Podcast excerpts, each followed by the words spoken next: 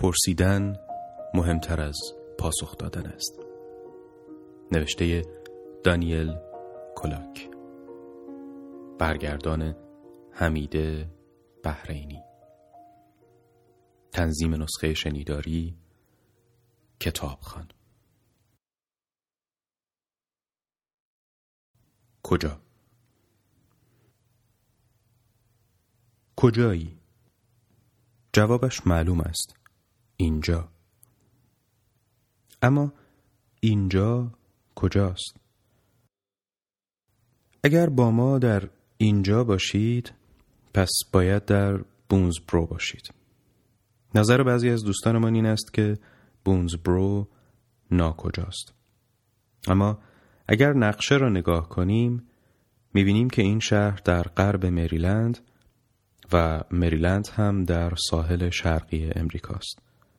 و امریکا هم شاید در نیمکره شمالی یا غربی یا در هر دو نیمکره باشد. مطمئن نیستیم اهمیتی هم ندارد چرا که تقسیم بندی کره زمین به دو نیمکره از تقسیمات اعتباری خود ماست. اما کره زمین کجاست؟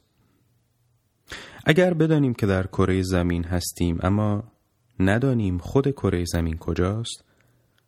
پس واقعا نمی‌دانیم کجاییم.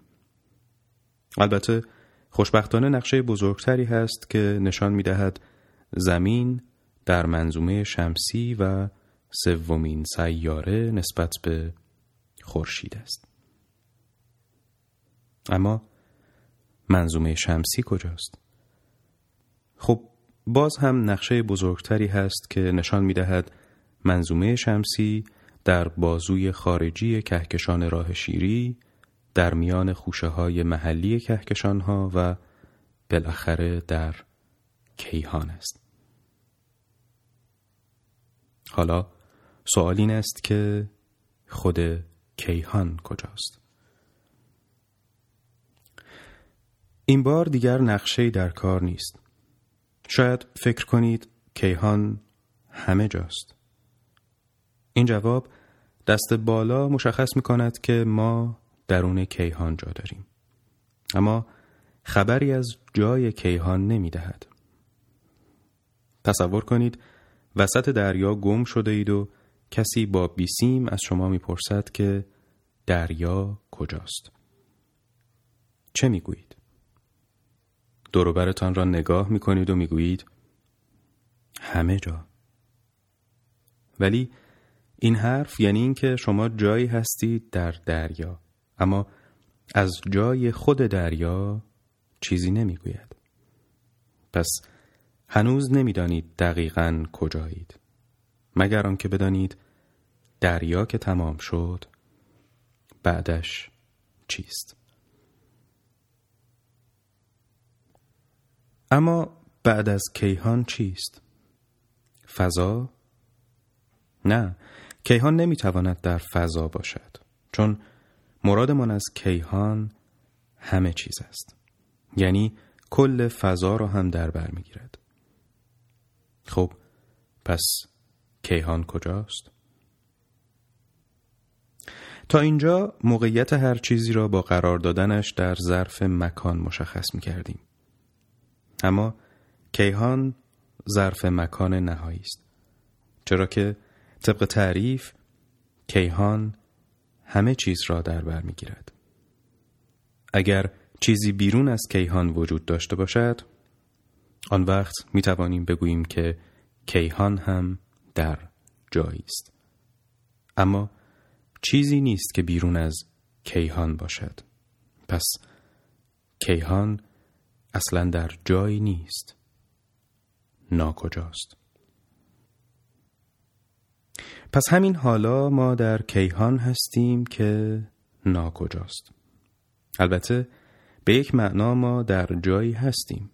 مثلا ما این کتاب را در بونزبرو می نویسیم در مریلند در ساحل شرقی ایالات متحده در نیمکره شمالی یا غربی در سیاره زمین در منظومه شمسی درون بازوی خارجی کهکشان راه شیری در خوشه محلی کهکشانها و در کیهان.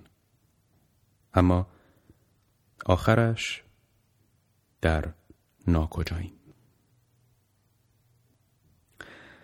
پس تمام چیزهای دوروبر ما که خیلی پابرجا به نظر می رسند حالا انگار که از جا کنده شدند و بین زمین و آسمان معلق ماندند. پس نهایتا نه هیچ تکیگاهی هست نه بنیادی و نه ظرف دربرگیرنده ای هیچ چیز نیست که مایه آسودگی خاطر شود. نگران شدید؟ بله این وضع نگران کننده است. قطعا. و شاید تا حدی به همین دلیل است که ما کیهان را نه تنها به کهکشان ها منظومه ها سیاره ها نیمکره ها کشورها و شهرها تقسیم می کنیم بلکه پایین تر هم میاییم و تقسیم بندی را تا خیابان ها و پلاک خانه ها ادامه می دهیم. با این کار می توانیم جای هر چیز را مشخص کنیم اما جای آن کل را نمی توانیم. پس هنوز در ناکجاییم. تصور کنید در کشتی اقیانوس پیمایی هستید و صدایی از آن سوی بیسیم می‌گوید کاپیتان صحبت می‌کنه. من اصلا نمی‌دونم کجاییم. کاملا گم شدیم. اما دوست شما می‌گوید کاپیتان دیوانه شده.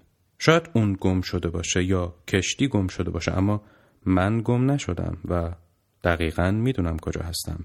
اتاق 381 طبقه سوم کشتی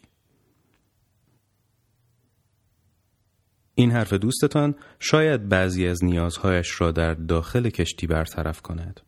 مثلا به این ترتیب او می‌تواند به کسی اتاقش را نشان بدهد و از او بخواهد که وقتی لباس رسمیش برای مهمانی شب اتو زده شد آن را به نشانیش بیاورد.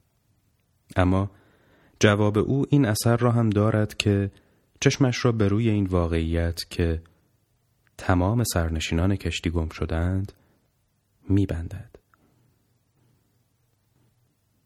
پس بالاخره ما کجاییم؟ بالای سرمان آسمان است با ستارگان فراوان و زیر پایمان زمین.